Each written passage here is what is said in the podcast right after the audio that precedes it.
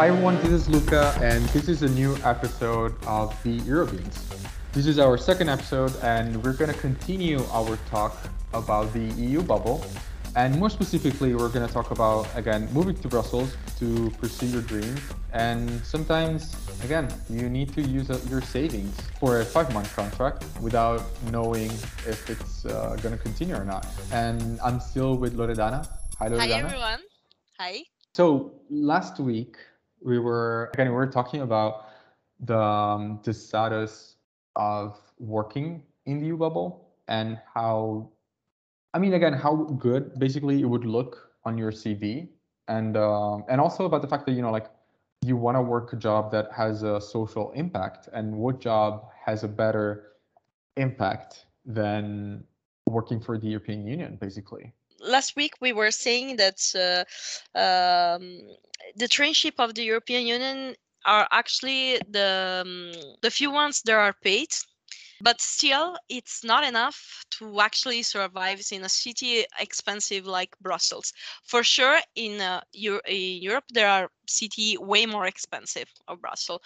And i understand that it's a trainship and we cannot expect like um, maybe a, a, salary you know a kind of salary yeah, but still i don't know if most of you know about this but uh, european train european union trainship are paid like 1200 kind of. And you know if you're lucky if you're really really lucky in brussels you can find a, one room in a shared apartment at 500 so you can understand yeah, that lucky. it's almost half of the of the salary you know? And this is a big problem because if you don't come from a rich family uh, it's about five months of sacrifice where you have to uh, i know people that did a second job like uh, waiting tables or uh, barman or barwoman you know kind of like this because they were not rich and you know you need a kind of help uh, back when I was a student, it would be really, really hard for me. I would do it for sure because I was so obsessed. I honestly was really, really obsessed.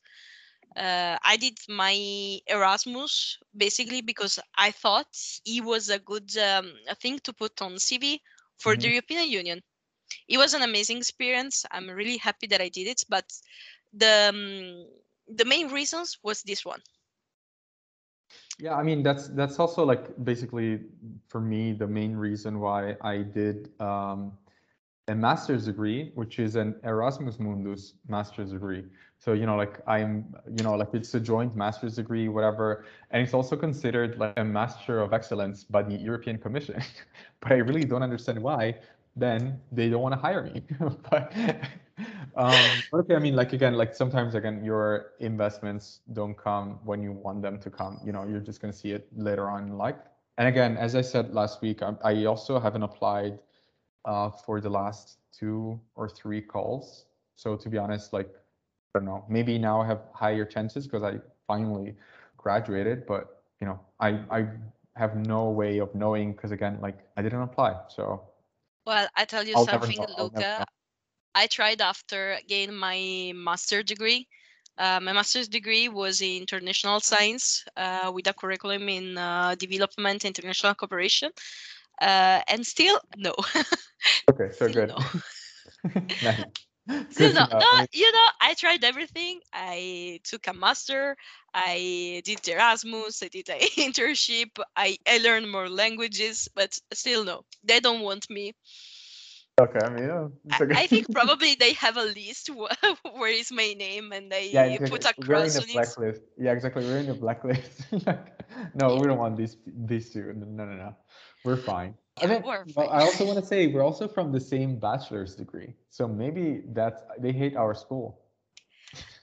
yeah, that's also that's, that's also a valid point. Yeah, maybe they hate our bachelor's university. I don't know. Um, but yeah, I mean, then the, the the other issue with the um, with basically doing a traineeship well not the issue but that the eu traineeships are basically one of the few ones that are actually paid Um, if anyone basically went on LinkedIn or on Euractiv job, yeah, you uh, can see that basically no internship is paid. Um, and maybe actually the ones from Euractiv themselves, they are paid. Uh, not that much, but they are. Oh, maybe I don't remember how much they pay. But I was considering actually working for them because they had really nice positions um, open. Uh, but then I never applied anyways. But um, yeah, they had nice nice position, positions. But you know, like um, as you were saying, uh, you, you actually sent me a, an article about uh, the fact that in in Brussels only 18% of the internships and traineeships is paid. Yeah, only the 18%. And it's crazy. I mean, you know, Brussels is like uh, uh, you know the heart of European Union, where we we always talk about uh, work rights and uh, Exactly. everything like that. And then in Belgium, that we know Belgium, mostly of the interns are basically in Brussels. Uh, the only the 18% are paid. That that's crazy. How I'm supposed to survive? I'm That's the thing. That's, I cannot feed the the air, you know. Exactly. I mean, because um, again, I cannot be homeless and you know, like uh, again, yeah, like eat and drink air to survive. I mean, Yeah, but you know, in Belgium not there are nice bridge. photosynthesis. What? In Belgium there are nice bridge. You can try.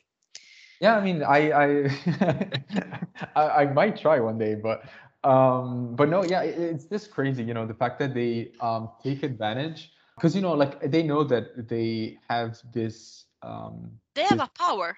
Yeah, They have this power. Brussels, and you, know, again and again, all the organizations in Brussels like have money, have funds. So you cannot tell me that you know you don't have enough money to pay for an intern. Because again, like I know of some organizations that are right, that some uh, advocacy organizations, they are right in front of the European Parliament, and they don't pay their interns. Like, dude, what the hell? If you you're gonna pay less rent if you are not in front of the Parliament, and with that money that you saved from you know from the rent you can pay for an intern you know you cannot tell me you cannot have your organization in the best position possible for an ngo for a, an advocacy organization and then tell me that you know you don't have money you do have money you do have money. You have an amazing office. You have a really beautiful office right in front of the organization that you're going to negotiate with. So you do have You know the You know, things that that's m- that's a crazy thing that I I'm never gonna understand and I'm never gonna accept. you know the thing that m- make me most most angry? It's not only you don't want to pay your intern but you use the excuse that i'm i have to learn so because i have to to learn you're entitled to not pay me. I'm giving you my time my capabilities. You know I, i'm offering you myself. So it's not uh, it's not right. And this uh, this the kind of uh, thoughts that you listen kind of everywhere. You are young you are inexperienced you are this you are this you are this. So you know it's fair enough that you have to learn so i'm offering you the possibility Yeah, to but learn so it's okay to not be paid no it's not because i'm still a but it's also bullshit. But it's also bullshit. I'm sorry, like this is bullshit because at the end of the day, they it, it's not that they hire people with no background on that topic. They always hire people that already have like a work experience in the same field. So you're already hiring someone for their knowledge or something that they know. So you know, like you're taking advantage of what they know would, and they can be used. You know that they can be useful for you. It's not you're taking again. It's not again. You're not taking someone that has no experience whatsoever and that's why you're not paying them because that's not true that's Yeah. completely fake too so that's that's also a lie and then that's a very elitist thing to say so you know the fact that these people are saying that um, unpaid internships are part of life or whatever. No this is part of a capitalistic life and very elitist yeah um, capitalism. You know where you basically saying like yeah if you cannot afford brussels that's not for you. And i'm saying brussels now but you know like this is for every city or every basically um unpaid internship I, and basically this is not only uh, this is not only european union's problem of course we are talking now about european uh, union because we are inside of it and we tried mostly for the european union but this problem is also present for uh, un A hundred percent. I mean, to, to also clarify this yeah. That's also why I never applied to UN positions because they're not even paid. So you know, like I cannot afford. For example, UNESCO is in Paris. Like, how am I supposed to survive in Paris with no money from the UN? Yeah. Like I lit- they mm, literally like they're not paid in for like interns are not paid in the UN. So like how am I supposed to survive in in Paris? And or in again, new york or in New York, exactly, or in Geneva. that's totally Like, crazy It is, and, and then again, like these jobs are, are mostly for people of, or at least they were, uh, for people of a certain status. Uh, there were people for a certain status, so of course, you know, they they are elitists, but they shouldn't be anymore. Um, and whoever is defending this system is basically a terrible person that deserves to lose their job and I don't know, not get paid for their job. and let's see how it goes. let's see how they feel about it.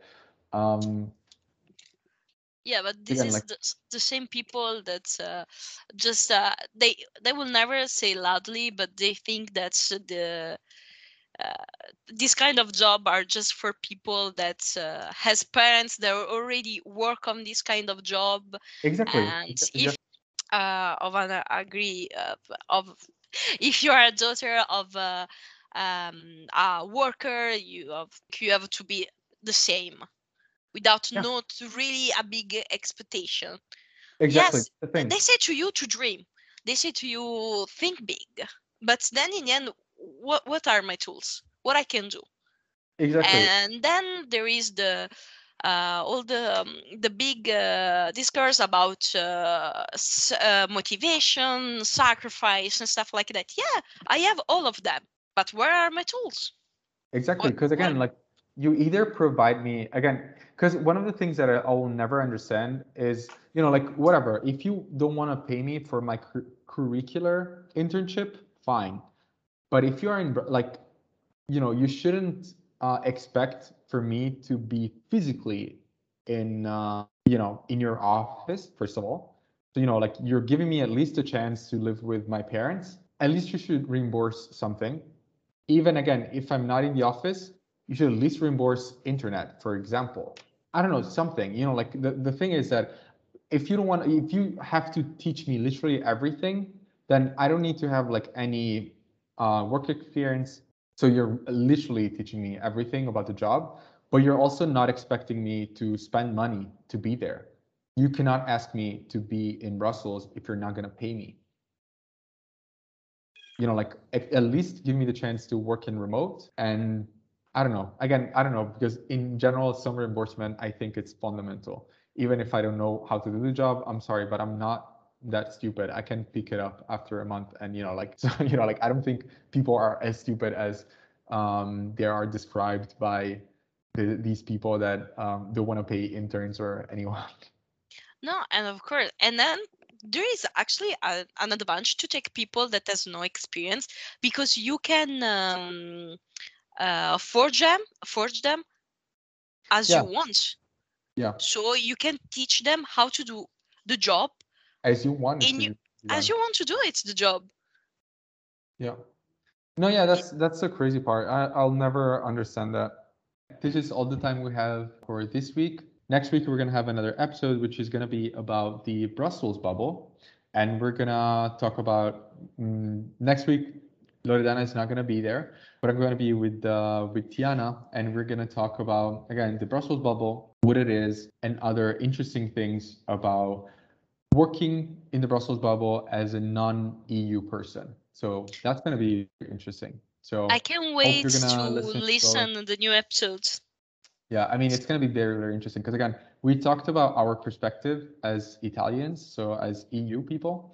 But again, Tiana is uh, Serbian, so she's European but non-EU.